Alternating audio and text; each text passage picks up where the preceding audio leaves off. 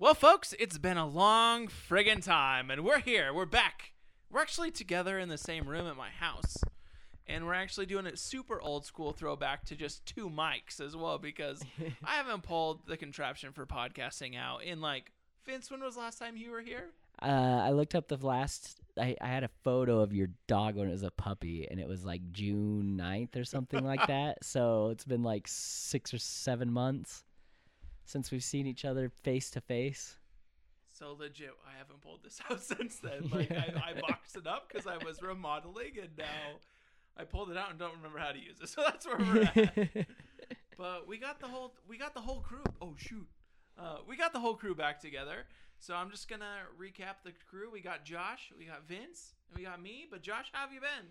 What's up, guys? I have been great as well. Just a ton of working. In the little break that we had.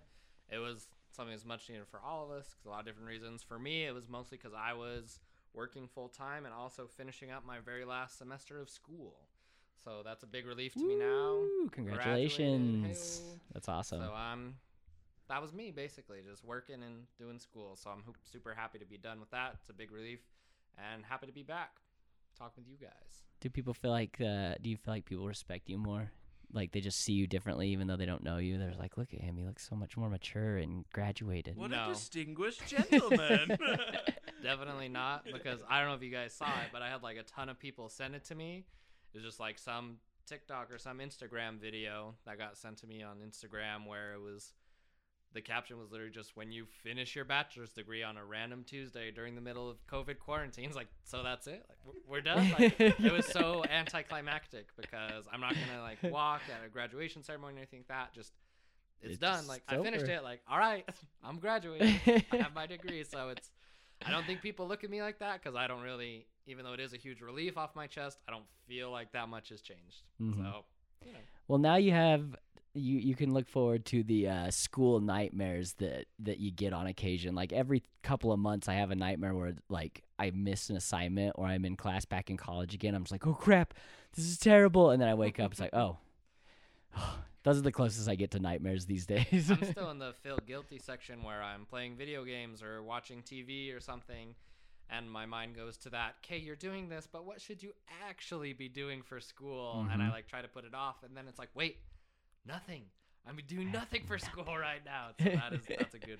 Freedom. It's a permanent like summer feeling. So yeah. That's good to finally be there. That's awesome. The other thing that I noticed after graduating was time just now blends together because you no longer have like school events to like separate the year. You know, you don't have like summer break or Christmas break or whatever. It's all just work all the time, which you were already doing. You were working full time anyway. True. But not going to school and not having those big events multiple times throughout the years just makes the year just blur together. Yeah, it was weird because school starts for BYU and a lot of other places where I was at on this Monday, so tomorrow from when we're recording this. So I was thinking about it. I'm like, this will be the first like Monday, like January Monday of the year where school starts where I'm not getting back to that grind again for the first time. Yeah. I'll just be getting back to the work grind. So. Yeah. It's a good and a weird feeling, you know. I'm so stinking jealous. I've been going to school now part-time for like a friggin' decade, and I'm so over it. I can see the end inside. Thanks, coronavirus. I'm more motivated than ever to freaking graduate, but holy crap, this has been forever. So I'm proud of you, Josh. Like, it's quite an accomplishment. Yeah, it is. Vince, what have you been up to, man? Like, you're looking hella fit. Thank you. I appreciate it. That's been my coronavirus coping mechanism. I don't know, life. Let's just say life in general mechanism is I just settled into this routine of like morning workout, lunch walk, you know, after work run because I can only be in the house for so long and I have nowhere to go anymore. We're pretty lucky here in Utah that we're not as locked down as some other states and we have a little more freedom, but it's just like we're trying to be careful and responsible, you know, and so it's just we don't see other people nearly as much as we used to, and so I just kind of needed a new hobby, and turned out for the first time in my 33 years of life that for some reason fitness turned into a hobby for me. Yeah, the only fitness I really did was lifting food to my mouth, so I can't say the same thing. But like you've been like on it all the time, like since this started, because like you mm-hmm. like you like got you. I remember like one of the last times I hung out too. You got like a smartwatch and everything, and you were like going mm-hmm. at it. Like, do you have like one of those like you've been active this many days, like you've hit your goals this many days? You're just teeing me up here, aren't you? I'm just curious. I just want to know how many days have you been going? I'm embarrassed. Don't look at me. Don't look at me. Here, I'll tell my embarrassing COVID thing. I've been going on Duolingo for 210 days straight. Oh, that's awesome. So, like, that's where I've been spending about 20 minutes a day. But, like, what's your record, man? I really want to know. I haven't missed closing a ring on my Apple Watch since like July or August. I think it might have been August. I've closed my rings every day since then. Dang. With the exception of one, but it doesn't count because my watch froze up and it wasn't recording anything. It was right after a new update came out. I was livid that night because that's what's like the most dramatic thing going on in my life right now is that I don't close my rings, my stand-up rings or my fitness rings. So for those of us who are very disconnected from the Apple world, my only connection with the Apple world is the MacBook, which I use for work. Can you tell me what the rings mean? Like, I know it's like some sort of fitness thing and you try to close them all, but I don't actually know what so there's mean. A standing ring where you set goals for each one of these rings, and so the standing ring is standing ring defaults to 12, so you have to stand up for a minute once an hour for 12 hours throughout the 24-hour day. And then there's a move goal, which is I think it's active calories, right? I'd have to pull it up, but I can't remember off the top of my head. And then there's the move goal, and then there's which is the active calories, and then there's the exercise goal, which is the amount of minutes that you actually exercise. And then you're supposed to close each one of those rings every day. Do you know what really grinds my gears about like my Apple Watch and closing those rings? Is when I take my dogs for walks and I don't hit the turn on exercise, and it like records like 10 minutes of like the 40 minutes we walk, and I'm like, you freaking bum. Yeah. Like, you're like, well, why am I even out here then? Well, if you'll notice, I don't wear my Apple Watch all the time because I forget to turn it on. So it's like, why do I have this? Oh man, it's scary how my watch has become like a part of me. Like it hasn't left my body other than like to shower and sleep for, like I said, since like August. It's got that funky body smell going on probably. No, because I actually have started swimming too, so it actually gets washed for a little bit. That's one of the most impressive things that I've had, like been the most impressed with when it comes to this watch, is just the idea. You know how long it took for me to get used to the idea that I didn't have to take the watch off to get in the water? It's an electronic device. It should be ruined as soon as it touches like a droplet. But no, I can dive in without worrying about it for a second. So I have the Series 2. Mine's old as fuck now in Apple world, but like I can swim in mine, and I'm still scared of it because it's the first one that was waterproof, and I'm like, I don't know if this is it. And people are like, oh yeah, you can swim in it. I'm like, I go like into the lakes and rivers of the mountains, and I'm you're like, holding your one arm up in the air. Out, like halfway through. It's so funny. But yeah, I'm the same way. Anyway, crazy. What about you, man? What have you been up to? I just kind of commandeered your whole thing talking about your fitness. That's fine. That's so pretty much my whole life. I think it's so cool, though. Thank you. I appreciate it. Fitness has just not been my strong suit during this, but I did sauna for a while, which has been great. Where do you do that at? There's a sauna place down the street, actually. Ooh, that'd be nice. It's amazing. So we should go sometime. Like, I'm all about, like, buddies should go sauna together anytime. Like, I don't even care. There's even a poster of it on my wife's office wall. Yeah, I was reading those. Mostly I've just been hanging out with the dogs, working, hanging with the wife, redoing my house. A lot of changes here. Your dog has gotten so big since last time I saw her. Yeah, she's a freaking menace to society is what she is. She has more energy than we know what to do with. Like, she's half lab, half like cow dog. It's a worse combination of dog. It's like wants to sleep but also wants to go, but she loves the snow and hates the water. Get that? So I don't know. Weird. That's when I wish I lived closer to you guys, because my dog, even though he's huge and he's getting closer to that like adults, like being labeled as an adult, for right now he's still a puppy, and he still definitely has that puppy energy. And especially with me working at home all the time, and now my wife with her new job being gone for a lot of times, there's some times where I feel bad because I'm sitting around working and I can't really do too much with him. So I do my best to get out after work and everything, but I wish I could live closer. So it'd be like, all right, let's get the dogs together so these two puppies can wear each other out. But yeah, sadly, I live a bit away now. That's true. I wish that we just had more dog friends. I want to start my own dog park, actually.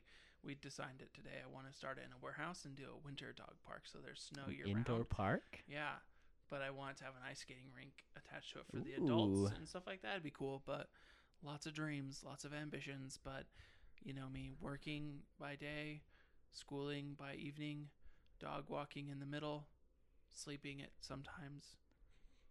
I don't know. Not enough time to do everything I want to in this life. Except I just want to travel again. How about that life, guys? Someday. What the freak is travel? Yeah, someday. I don't know. We'll get there eventually. I mean, I want to travel so bad. Like, I was even looking into Turkmenistan, guys. Like, that's one of the places you can go. I don't even know where that is. Me neither. Never heard of that. It's an old Soviet country. So look it up. Dang. Bald and bankrupt. That's what you got to look up, and you'll know all about it. But we didn't want to just BS the whole time and talk about this. We're here for movies still, people. Like, this is the Pause, Rewind, Play podcast, and to quote the great Vince, everybody loves talking about movies. So let's talk about some movies. We haven't really designed like, oh, we're going to talk an episode and talk a movie right now, but I kind of want to get a recap of what you guys have been watching. I know you guys have also been gaming a little bit, so I think it would be cool to hear a little bit about gaming as well, if you guys want to throw that in there. I'm not opposed to hearing about it. I don't game personally other than Sushi Mania or whatever that game is on my phone and Parking Jam. But Josh, what have you been watching? What have you been playing lately? How's life? As far as gaming, I'm like a pretty super basic gamer. I just got an Xbox One from a friend because he would always stay up on the brand new Xboxes. So I just had that from him. And I hadn't really been gaming at all for a long time, besides the occasional like Rocket League or Madden game that I would play with some buddies. But then when COVID was happening and everything was all quarantined, like I started to get into so Call of Duty released in their Modern Warfare game, Warzone, like their new like Battle Royale, and I would play that with some buddies from work, and it was pretty fun. So I did a lot of that over the past few months and everything, nothing crazy. And then because I always grew up playing zombies with friends, I also bought the new Black Ops game, the Black Ops Cold War. You're talking zombies. There's not a game like what's like Animal Crossing or Words with Friends. It's now like Zombies with Friends. There. I have no clue. I know of. I play the Call of Duty zombies. So that's me. I'm super basic. I'll just play Rocket League and like Madden with my friends, and then I'll play online some Call of Duty Warzone and Black Ops Zombies with my brother. So I'm pretty basic on that front. Dude, they did. Announced the original developers of, do you remember the Left 4 Dead series back in high school? Yes. The original developers are coming back and making basically a Left 4 Dead 2. I can't remember the name of it, but yeah, it looks branded under something else. But yeah, because I don't think they own the IP.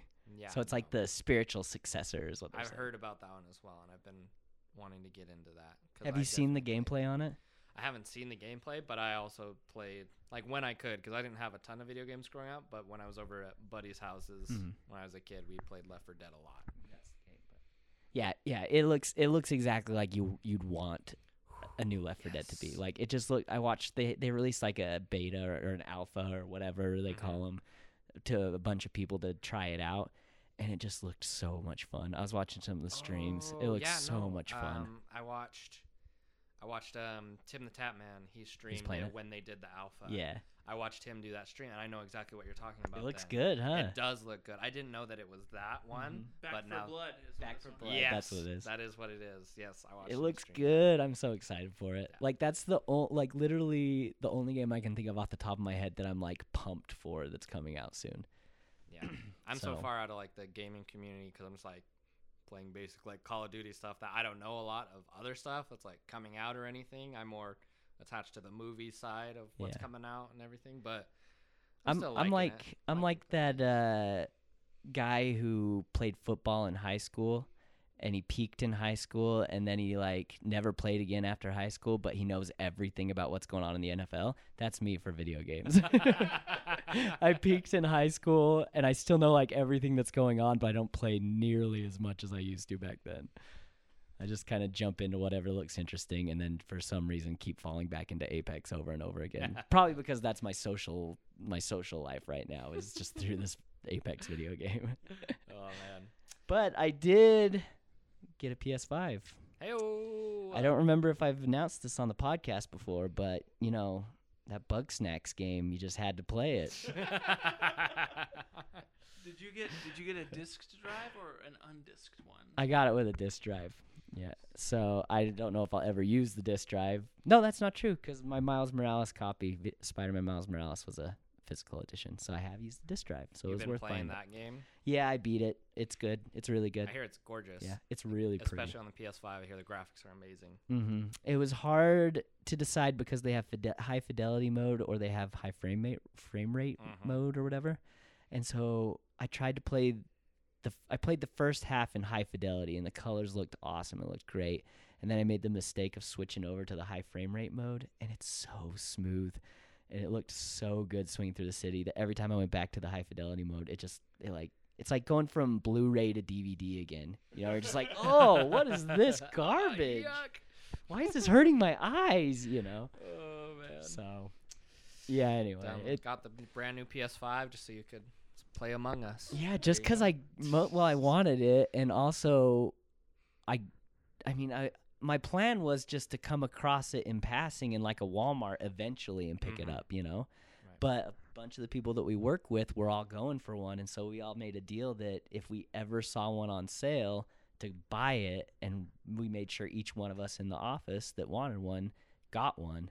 And so one of my friends that I work with ended up buying like 3 or 4 in one night and just sold it to each one of us at regular market price, you know, just to make sure we all had it. And so like, there you go. Yeah. Me, Bailey, Jason, Tyler Lambert got one. He doesn't work with us anymore, but we all made sure we all had one. And we never play games together, but we all have one. You all have you have the option to play games together because you know you all have it on there. Yeah. That's great. Well, there you go. We've talked about like what we've been doing lately, and we've hit the gaming stuff too, which I'm sure Vince will get into more like, when we go over what he's done as well. But so as far as what I've been watching, obviously there's been a big break, so I'm sure there's more stuff that's not on my list that I have watched. But I just wanted to run over really quick some of the things I've watched lately that I've enjoyed or didn't enjoy or anything in between. So first, a couple weeks ago, I've just been like kind of scrolling, looking through Amazon Prime, seeing if there's good movies that I wanted to watch, and I came across Vivarium, which is a movie that came out a few years ago that I really was interested in. It had pretty mixed reviews, and so I was interested to see what was going on with it. It was starring Jesse Eisenberg and someone else who I don't remember who I'm looking up right now. But they're like a young couple who are looking for like a house to live in, like, you know, to grow up and live in. And they come across this one, and they sort of go to the suburbs to take a tour. And when they do, the guy who takes them to see the house and to be on the tour and everything, he sort of leaves them there. And then they're like, what the heck? Like, okay, like, let's leave. And as they try to get out, they realize that this like suburb where all the houses are the same and everything like that, like they've somehow become trapped. They drive their car and they try to get out, but they just get trapped in this maze of suburb townhomes, and there's no way out. And they're left with a child. All of a sudden they like find a child in the middle of the road in the box, and it says raise the boy and be released. And so they just kind of get trapped. What? It's crazy. What? And so they just get trapped in this thing, and the kid's pretty crazy, and like I can't really spoil a lot, but it's definitely like I would understand why some people wouldn't like it, but it's very interesting. It's Jesse Eisenberg and Imogen Poots. I don't know if I've seen her in anything else. I know the name because it's very unique, but I wouldn't be able to tell you what else she's in. Yes. So they were very good in it. It was very interesting. It was sort of like, it had like a very sort of like different like sort of sci-fi feel, especially when you got to the end of it. But it also had very sort of like real world application about like people wanting to like that, having people wanting that to be their life. You know, like there's a sort of a stigma or whatever about people growing up, you know, moving to the suburbs, starting a family, like doing whatever, that sort of thing. It was also a lot about that. So it sounds awesome. I just added it to my playlist. It's pretty interesting. Yeah, my watch list. If you have Amazon Prime, it's on there. So yeah, it sounds right up my alley right now. It's super interesting. Yeah, very cool. I watched a Christmas release, since we were gone over Christmas, a Hulu original, Happiest Season. If you guys haven't seen Happiest Season, even though it's technically not Christmas anymore, I would still recommend it very highly. A very cool and heartwarming story. I remember a quick shout out to our boss, or my boss, sorry, Matt, who recommended that we do like an episode on the podcast about, what was it? He said like different, like off, like not normal Christmas movies. Because he recommended, what was it, the Santa Claus one with Fat Man, yeah, he recommended Mel Gibson. That. We talk about, yeah, with Mel Gibson. I have two cousins who have both seen it, and they give it glowing reviews. Oh yeah, to the point where one of my cousins said, "I so wish I would have bought this movie instead of rented it." I think that's the highest like praise you can get for a movie. If like you've enjoyed it so much that you wish you would have bought it so you could watch it again. So someday I will watch it. So non-traditional Christmas movies, he recommended we do that, and we were going to have him on for that. And then that's, of course, like right when we ended up taking a break was right around Christmas time. So this is one I would have talked about then, because it's a story about Christmas and everything, but it's more so about a couple, which is Kristen Stewart and Mackenzie Davis, thank you, because I don't know her name, who they are. They are a couple. And Mackenzie Davis's family does not know that she is lesbian. She is out in the rest of the world because her family's like very, like her father's in like a political race, like trying to be mayor, and it sort of didn't fit, different things like that, and like sort of like a family raised like that. And so it's a very interesting story about like, about coming out and about how everyone's stories are different in sort of like that LGBTQ community. And it was really heartwarming and I loved it. I watched it a couple of times during the Christmas season. And it was definitely a super good one. Also had Aubrey Plaza. Yeah, which... the cast on it is awesome. Dan Levy. I pressed play on it, I think, 4 times throughout December, but never got farther than 5 minutes into it. I have no excuse other than I hit play and I sat there for a minute and watched it and just went, not tonight, I'm too tired. Or not tonight. Like I wanted to like pay attention to it. And then before I knew it, Christmas was over. And so I never got around to it, even though I tried multiple times. It's all right. I'm sure you'll get it eventually because you will love it. It's very good. One that was definitely a highlight of like, I'll want to come back to it, especially during Christmas each year and watch it. So it's a very, very heartwarming one. I like it a lot. The Queen's Gambit on Netflix. Yeah, I saw that one too. Did you watch that one, Casey? You didn't watch Queen's Gambit? I feel like that's right up his alley. I was watching Raised by Wolves and Game of Thrones, so like I didn't watch those. Queen's Gambit, I'll let Vince talk about it too. I really liked it. Like I didn't. It's sort of Queen's Gambit had like a really, really high like ratings on Rotten Tomatoes, and to be fair, I liked it, and I definitely like because I have a Rotten Tomatoes account, and so I'll go on and give ratings sometimes that affect the scores and whatever. Not the critic scores, obviously. I wish one day, but like the audience scores, and so I understood because it's like 97 and 94. I did really like it, but I'm like that just seems like a little high for what I thought it would be, but. Anya Taylor-Joy.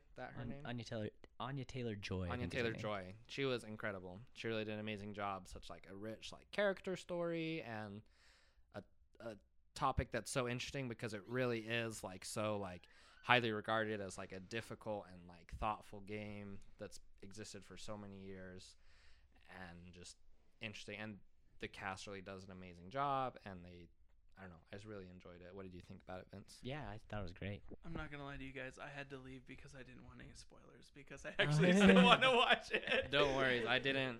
Even if you had stayed for a second, I didn't really drop any spoilers. You can keep talking about it. I just wasn't. Really, all you need to know is they make chess cool. They like, make chess super cool. Sorry, let me restate that. They make chess cool again. So it was like cool. Bringing sexy back, but bringing chess back. Yeah, bringing chess back. Yeah, it was great. It's really well done. It's a really well told story, and it's got Anna Taylor-Joy, right? And she's fantastic. And it's got the kid from Harry Potter, not Daniel Radcliffe, but the Harry Potter's brother. His stepbrother or whatever, Dudley. Dudley, the guy who lost a ton of weight. Mm-hmm. And he was in The Old Guard. and was the bad guy in The Old Guard. Oh, he was the bad guy in Old Guard. We haven't talked about that one, so yeah, I had to bring that up. He was also in that Western that came out on Netflix a little while ago. He had no arms and no legs, and that's the first time that I saw him skinny and missing most of his body. But, oh, man. Yeah, it's a great show. I think you should check it out. Yeah. Like Queen's Gambit surprisingly pulls you in and just keeps you there.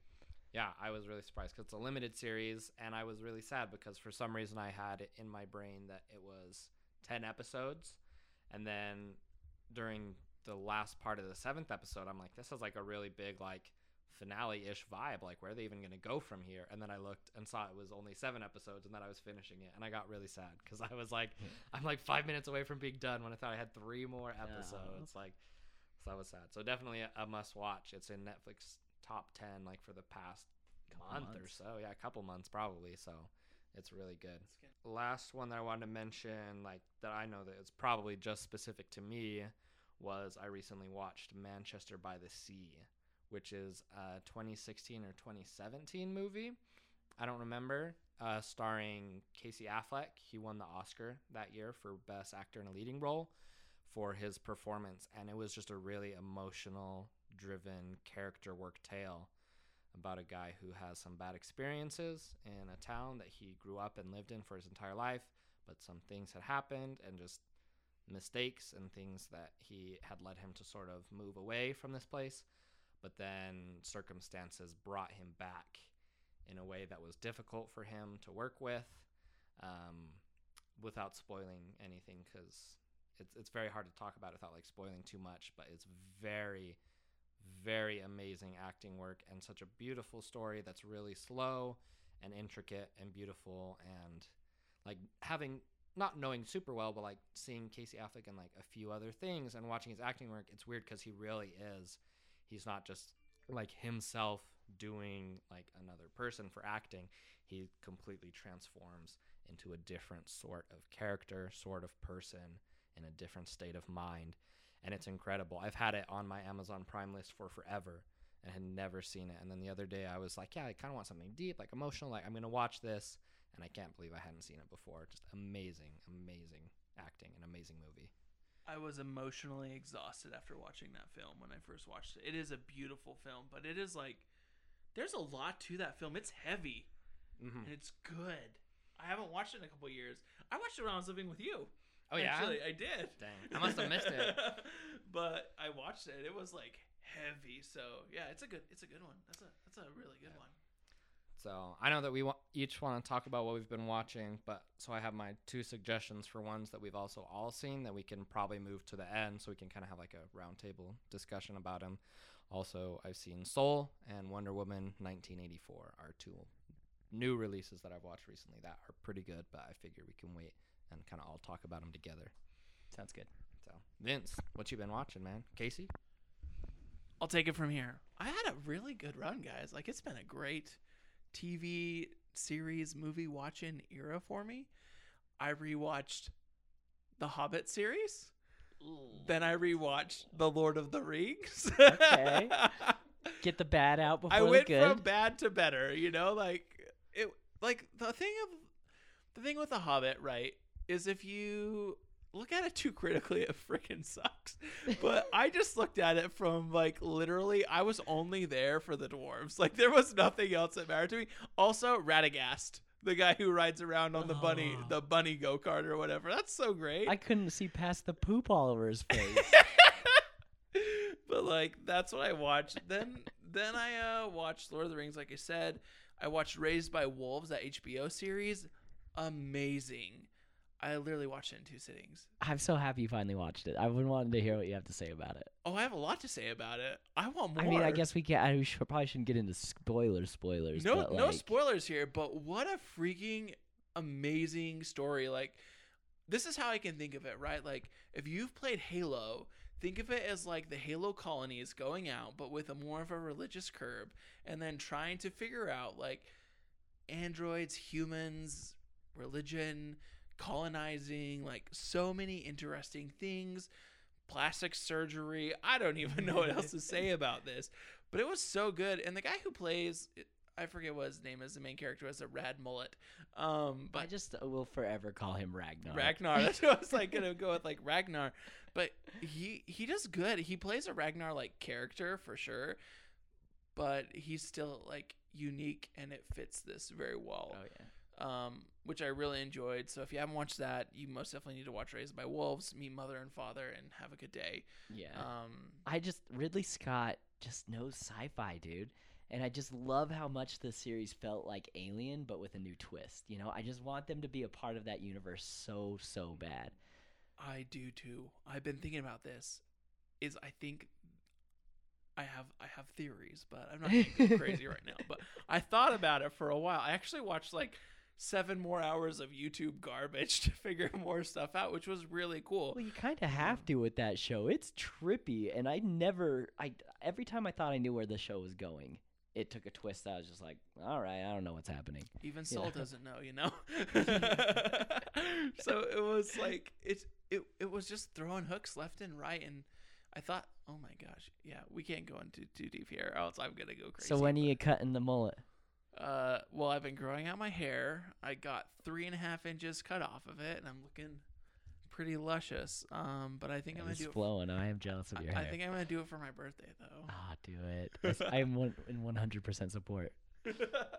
I don't know if Allie will be though. But yeah, that one. And then I also have restarted Game of Thrones. And I actually did it with the purpose of watching the side characters before the main characters, which is a really interesting take to watch people's storylines who weren't the main characters, which I really have enjoyed so far. So I'm only on season 2, episode 9 or whatever. Like, I think there's only 1 or 2 episodes left. So very interesting. I love Gendry still, and I want him to be my homeboy. But what else have I watched?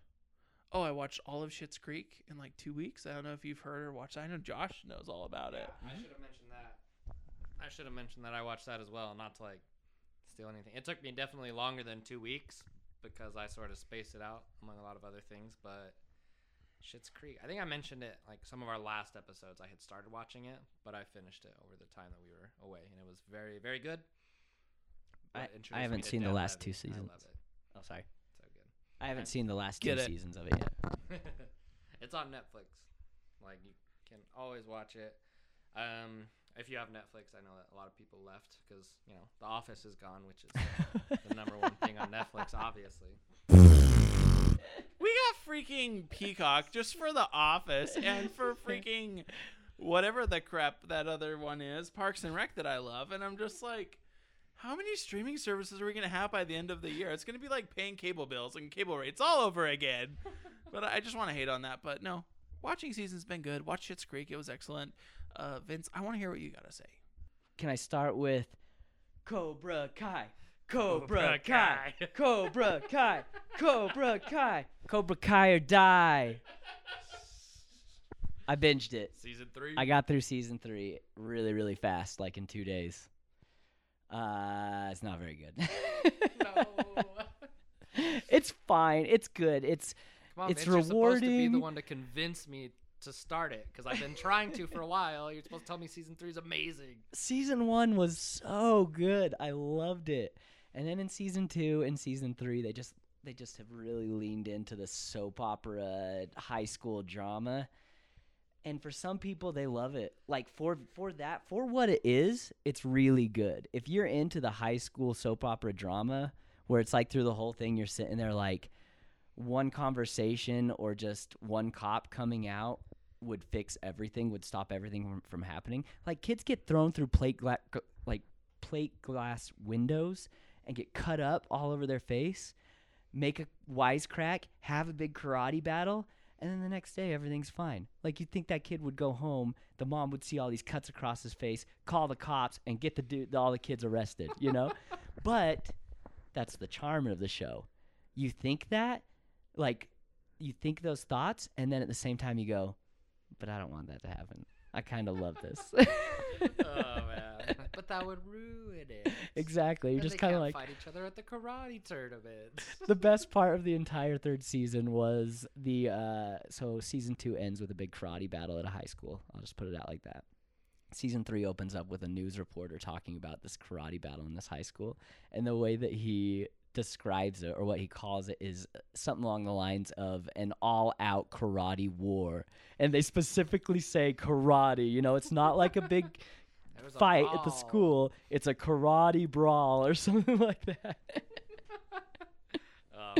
So take it for what it is. It's enjoyable. It's funny. I will probably watch the next season. Just it's my garbage show that I'm just going to keep jumping into. Do it. They just keep leaning more and more into the cameos from the movies. So that's kind of fun if you're a Karate Kid fan. But yeah, Cobra Kai or die, guys. Cobra Kai or die. Other than that, I got through The Boys Season 2, finally. Have either of you seen that one? No, sir. Really good. Very mature. So be prepared for a lot of blood and gore and sex and stuff, but it's one of my favorite things. It's entertaining, man. It's fun to watch. I've heard a lot of good stuff about it, for sure. Yeah. From a lot of people. I've often said my favorite version of Superman is when Superman goes evil. Like Injustice and Red Sun, he's not really evil. He's just working for the Russians. Like, so you really liked Brightburn then? I wish. I had such high hopes for Brightburn. But they have a character in The Boys named Homelander, and he's Superman, and he is just so crazy and fun to watch in this show. Just the show is very watchable. You know, it just one episode just rolls into the next, and it just. You know, some shows the episode ends and you're like, okay, I feel good. I can watch this again tomorrow night. With The Boys, it was like one episode would end. I was just like, well, I have to see what happens next. Oh, I'm loving this. I have to see what happens next. And our boy Fat Neil shows up. I texted you guys right in the middle. Fat Neil! It's riot time! Let's tear this mother down! Yes. Fat Neil is a character from me and Josh's favorite show, Community. Which I'm in the process of rewatching right now because why the heck not? We're in COVID. Because always. I have Raised by Wolves on my list, but we talked about that already. Freaking cool. And then I've watched a couple movies, but like Josh said, the ones that I think I really want to talk about are Soul and Wonder Woman. I also have been kind of rewatching the Marvel movies just because it feels like forever since we've seen a Marvel movie. And Wonder Woman didn't really do it for me, so I had to jump into something I enjoy. I have to say something about Marvel movies, actually. It's a new year, guys. I did the whole thing where if you turn on Avengers Endgame at 9:30 whatever, 9:30 or whatever. No, you did it. Yeah, the snap. We got the snap right at midnight, guys. We did it. Allie and I did it. We awesome. Welcomed the new year with I Am Iron Man. Don't you remember my story where I was like, holy shit, it worked? I saw you did that. I thought that you were just like messing and you just had put it on as like, oh yeah, we did it. But like, I had no clue that you really did that. That makes That's me cool. respect you on a new level. But yeah, that happened. So I just had to bring that up. You're right. Wonder Woman didn't do it for me. And I want to know if it did it for you guys. Like Vince, you said it didn't really. Why? I've seen it twice now. I watched it once on my home screen, and then I watched it once on my brother-in-law's brother's giant theater room. So the one we went to? Yeah, the one we went to. Better on the big screen, but I wanted to like it. I watched it twice because I wanted to like it, and I didn't. That was the same thing for me though. It was like I really wanted to like this. Like Wonder Woman is my wife's favorite superhero next to Captain Marvel, right? Like them two powerful women. But like, and I like Wonder Woman, and I think that Wonder Woman has a lot to offer. I thought there were a lot of, I'm not gonna go crazy, but there were a lot of cool like throwbacks and a couple of cool Easter eggs in there and stuff like that. Like that was fun, but it was designed to pacify you at home. It wasn't. It wasn't though, because it was supposed to be released on the big screen. That's the thing. It didn't work. It wouldn't have worked on the big screen. It like literally, it was for something for you to do on your couch, like so you could look at your phone and watch a movie. Like it. That's how I felt. And maybe okay, Josh is gonna come back and be like, actually, but like that's how I felt. Actually? I don't know. What do you think, Josh? I definitely still enjoyed it. Like if we're talking about like tide me over in between this ginormous break we've had in basically all superhero movies, which you know that we're a sucker for. We've done the Marvel bracket and everything. Like, I also didn't love it. Like, I did like it. I think the first one was a lot better than this one. I did definitely enjoy some aspects of what they brought. Pedro Pascal's character, loved him. I thought he was hilarious, amazing, and he sort of had a really full arc. I think that Kristen Wiig could have been developed a lot more than it was. Like, the CGI. The CGI was super weird with the whole like cheetah thing. Yeah, that's what she was. Cheetah, right? Cheetah thing at the end, like strange. And I feel like that fight also could have been so much more. I did like Pedro Pascal's character arc, and he did an amazing job. I feel like Kristen Wiig did an amazing job, but I just feel like her character was underdeveloped with what they could have done with her, and it just wasn't satisfying. Like, I feel like we didn't care enough. It felt like they just put too much into, hey, like, Wonder Woman has to let go of this thing that she finally got back, which I get was like supposed to be big and emotional, but like, it just, I don't know, felt like very gimmicky, very strange. It was fine, and I liked it. I won't say it was a bad movie, but just as far as bridging the gap between this ginormous chasm that we've had of superhero movies, it just is not enough to get me through until May. Yeah, I don't think there was anything unique to the Wonder Woman movie. That was my biggest problem. I can forgive the plot holes. I can forgive the unanswered questions or the weird questions that get brought up because of stuff that happens in the movie. You know, like the way Steve Trevor comes back is very weird, you know. I can forgive all of that, but it was just so eye-rollingly corny and ununique that I was just bored through the whole way through it. Like, the action scenes are not, in my opinion, that great. Kind of uninspired. The opening scene, I think it's not even the opening scene. It's the second opening scene in the mall. That's where it lost me. It just felt like they were hamming it up. Like, they had the most over-the-top villains, like these little thieves trying to steal stuff and set this tone for this movie that I just don't want in the DC universe. I don't want this, like, Christopher Reeve's 1980s style superhero movie anymore. Well, it felt like the old Wonder Woman TV series, like very cheesy, gimmicky, like it was there to please, you know, people who are home around a certain time of day. And I'm the same way. I wanted to like this, but both of us watching this film picked up our phone like 3 or 4 different times, and I was like, ugh. Yeah. That made it feel like, number one, I turned to my buddy Cade because we'd watched it together, and I said, she's just kind of feeling like a friendly neighborhood Wonder Woman now, like, because she's like helping like these little things. And I guess that's like, if you're living forever and there's not huge villains every once in a while, it's kind of what you do. But that happened, and I agree that I sort of lost it there as well. I did really like the opening scene, the whole Themyscira stuff. Yeah, like the decathlon, like the island. I felt that was very cool. I liked that, but then after that just kind of went downhill from there. I do, like you said, I really did like Pedro Pascal. Every time I greet people now, I just look at them and give them a giant thumbs up like he does. I point and then thumbs up. I don't know, I just loved watching him overact. You could just tell he was having such a good time. But that's the funny thing, like you said, it's friendly neighborhood Wonder Woman at the beginning, and then it just devolves into another portal in the sky opening up, end of the world superhero movie. I'm so tired of DC doing this. They've done it in Suicide Squad. They did it in Man of Steel. They did it in Justice League. They did, well, I guess not. Justice League. Open. Yeah, like every one of the DC movies is a portal in the sky that opens up, end of the world, and it's exhausting.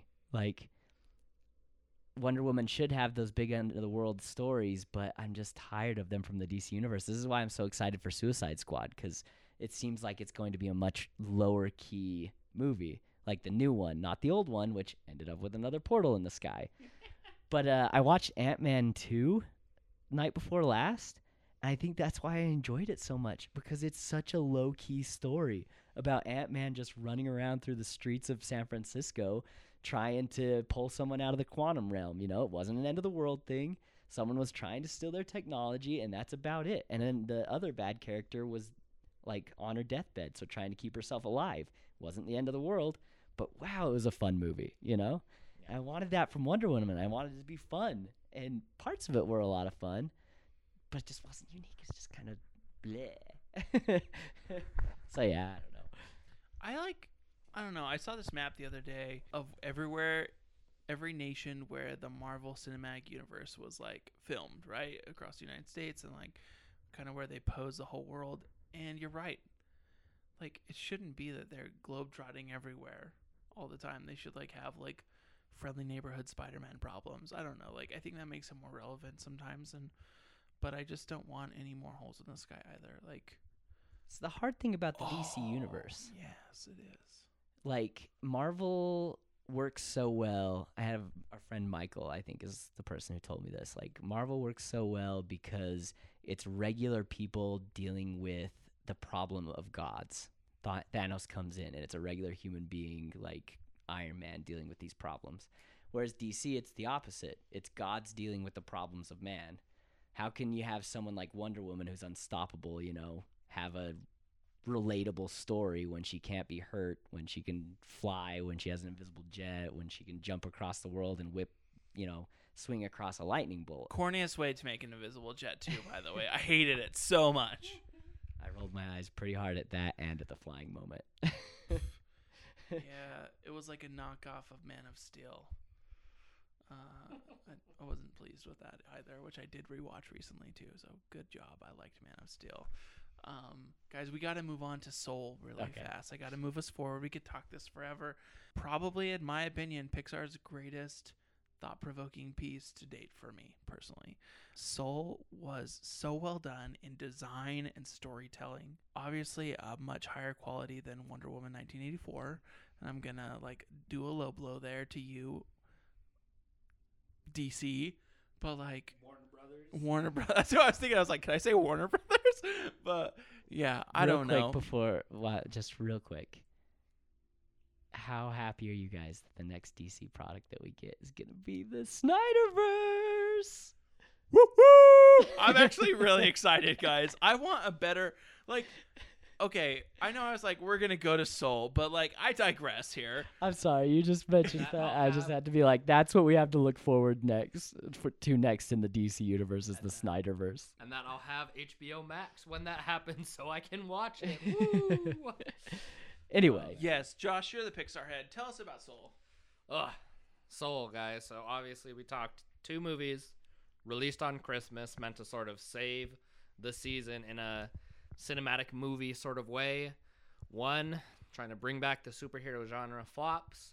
One, talking about some very serious topics in a very funny and cute and Pixar-y way.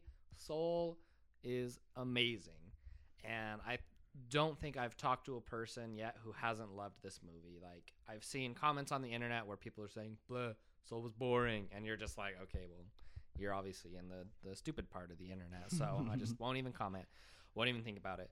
Soul really is incredible, and I've been meaning to for so long to sit down and watch it for a second time, because the first time I watched it, I did stay awake the entire time, although it was Christmas Day, and since I was at my family's house and there are still small children in that house, we got up very early to open presents, so I was very tired when we were still watching Soul, so I need to watch it when I'm fully alert and like completely ready. But there's so many different meanings and so many different things that you can look at, and what they've posted about it and what they were talking about, what they're trying to get across, can come across so clearly. And sometimes it's vague, but then when you think about it that way, you say, oh, it's amazing. Like, one of the main things from an interview with the director that I watched that they were trying to talk about is they were saying, we want to address, does living out and fulfilling your dreams, is that actually the key to a meaningful and purposeful life? Do you have to fulfill your every dream and desire in order to have fulfilled your purpose on the earth and do what you meant to do on the earth? And it's led obviously by an amazing vocal team with Jamie Foxx and Tina Fey. I was saying Day for some reason. Tina Fey. And just, they go through this amazing story that goes little by little and shows the hopes and dreams of someone who's just yanked from the world, showing what they want to do with their life versus someone who has not yet entered the world and is just I don't know, like, I want to talk about what you guys think about it as well. There were so many different things to think about it. I was tearing up at the end, and I don't want to spoil too much or anything, but it just leaves you with so many thoughts and feelings about your life, your hopes, and it does the amazing Pixar balancing act that it can always do of providing an amazing and fun story that kids will be entertained in watching while the adults are sitting there, like, thinking and contemplating and, like, feeling such crazy things like I do when I watch Inside Out and when I watch Up and everything. It just leaves you so emotional, and they do it in such a beautiful way. Their animation style just continues to amaze and evolve, and I just can never, ever get enough. Every single time a new Pixar movie is released, we talked about Onward earlier this year. It was amazing, and it moved me in one way. And then Soul comes out, and it's a completely, like, different style, especially when they're in, like, that the great before or the after in the animation. And it's very different and very soft and has those, like, light blue and greens. And it's just so gorgeous, the animation and everything they do with the cinematography, in quotes, with the way that the animation works. They have amazing voice actors who work with them. But the stories are always top tier and cannot be beat. Like, I love Pixar, and I love a lot of their early things because they're amazing and original, but I think that Pixar is just climbing and climbing. Like, every single movie they release after the last, I'm not saying it's always topping as in being, like, the next number one, like, that's on their list, that they're always making their next best movie, but they've yet to, in the last little while, they don't release bad movies recently. Like, if Pixar's releasing a movie, you can almost always count on it to be real and emotional and raw in such beautiful ways and tell amazing stories with amazing morals and just be awesome. Totally agree with everything you said. I absolutely loved it. One of those movies that you sit back through the whole thing and it makes you rethink your entire life. And in multiple ways, like you said. Like, at one point in the movie, you're thinking, like, what is my purpose? What is my purpose? What is my purpose? And then by the end of the movie, you're like, I don't need a purpose. Is my life good? Like, am I fulfilling it, even though I don't really know what my purpose is, you know? It's beautiful. That was the first thing that I watched it with my family, too, and that's the first thing that someone said after it ended was, well, that was beautiful, you know? And I totally agree. I loved how unique and creative the before and the after were. I guess mostly the before Earth. The Terrys were just freaking hilarious. They even had the voice actor from IT Crowd that plays Mose. I don't know his real name, but it's one of those voices that you're just like, it's Mose, you know? Just, I don't know, all around great. The only thing that threw me off was when it first started, the animation on Earth was just different than I've seen Pixar do before, because Pixar's usually more of that cartoony look that you get of the, like, before and after life in this movie. So that threw me off a little bit, but I fell right into it, you know? Like, at first it's just kind of like, oh, it's, like, kind of realistic. And then you forget completely about it. For me, that's how it was. Absolutely beautiful movie. I have nothing bad to say about it. I loved it. It was kind of cool, just like a quick note for, like, the Earth animation and everything, to see how far Pixar has really come. Because not in the exact same way, but there's very similar scene to... So in A Bug's Life, obviously, there's scenes where you see those, like, what are those, like, leaf things, you know, that spin to the ground, that, like, fall. Like, there are a couple scenes in Bug's Life where you see that. And then in Soul, there's also a scene where he's sitting on the ground where he just sits and he listens and everything, and he sees that falling to the ground. And so it's not obviously, like, shot for shot, like, you could compare them side by side, but just in a realistic thing, you can watch them and see how far animation has come in a span of 20 something years, you know, since Bug's Life was released to now. It's just incredible and crazy to see. I also have to say how impressed I was with how creative they are to give us a visual interpretation of something that no one knows what it looks like or could ever know what it looks like, you know? Who knows what the before looks like, or if there was a before for that matter. Who knows if what the afterlife looks like, or if there is one. And then more uniquely, that moment, you know, that moment in everyone's life where they get in the zone, you know, what that looks like, how it's like this moment that's part of the afterlife almost. When you get in the zone, it's like you're in the Zen moment, and they gave a visual interpretation of what that is and also what a slump looks like, you know? Like, it's just such a creative way to do everything. Like, they put these thoughts out there, and now, I mean, I listened to a podcast. They said this kind of the same thing. Is whenever they think of the afterlife, the before, they think of Pixar now. You know, they gave us a visual interpretation of something that will stick with a lot of us for a long time. That's how we're gonna imagine it. It's cool. I agree. I thought like the whole thing was good. Like, I'm one of those people who have wandered around and like, what is my purpose? Like, I felt like I just hadn't gotten my badge, you know, to be able to come down and. Sorry, I just gave a spoiler there, guys. Oops. But anyhow, like get on Disney Plus and watch it. But really beautiful film, wonderful storytelling, great voice acting. I don't know, that it really just hit me as like a quality piece of something that needed to be told in a way that you could visually represent it in a good way, I guess. I don't know. But also another cool thing about it was I feel like Pixar, they've continued to be creative enough that their audience doesn't really have a targeted age anymore. Like that was something a child could go in and gain something from, but also Vince and I in our, you know, our 30s can go enjoy as well. So it's just like they've done well, and I think people older than us can enjoy it too. But yeah, I think it's a great one. Guys, sorry, I got to kind of cut this short and wrap it up here. But do you guys have any last nuggets to drop? Nope. Not specifically. I just want to give two really quick, because I know that we're not going to go into them like we had talked about, but just sort of like what we're looking forward to really quick for this year. I'm just going to list some of my top movies I'm excited for. Quiet Place Part 2, obviously. We've been waiting a very long time for that. Black Widow as well. Super excited. Snyderverse. The new Suicide Squad. I'm also super excited for, and just excited to sort of get hopefully more back into a normal groove with movies and being able to have a lot of new content that we can watch, enjoy, and appreciate. And I'm just super excited to be back, to be able to watch those and then to come back and talk about it with you guys. So totally agree. On the TV side of things, because we're kind of in COVID and TV's like more exciting to me right now than movies, since we don't really know what's going to happen with the theaters here coming up. On my list of most excited for next year, I didn't word that right, but you know what I'm saying. Number one, there's a new Alien TV show in the works. The guy that made Legion, Noah Hawley is going to be running it and writing it. I loved Legion. It's a freaking mindbender show, and so I'm so excited that he's taking over the Alien universe and working with Ridley Scott in this, so it's going to be really interesting. There's a Dexter reboot coming out, which I was a big fan of Dexter.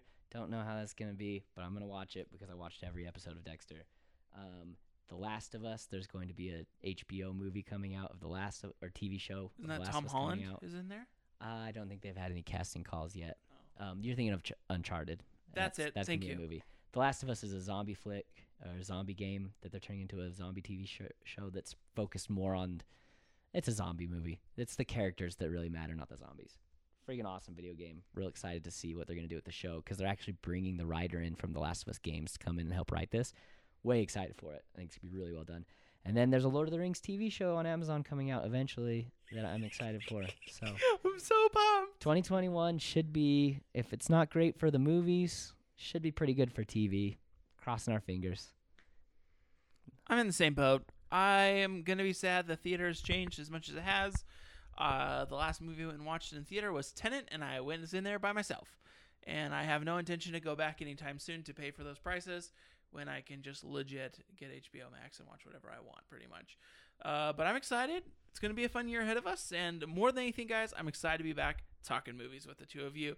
So we're going to get back together again. We'll do a little bit more. We'll have to do things. Also, I rewatched Jojo Rabbit and thought of you guys the entire time. I didn't even think about the actual story. I was like, my friends and I did a podcast on this. So I'm glad to be back. And thank you so much for tuning in and listening to our podcast. And as always, join us next time.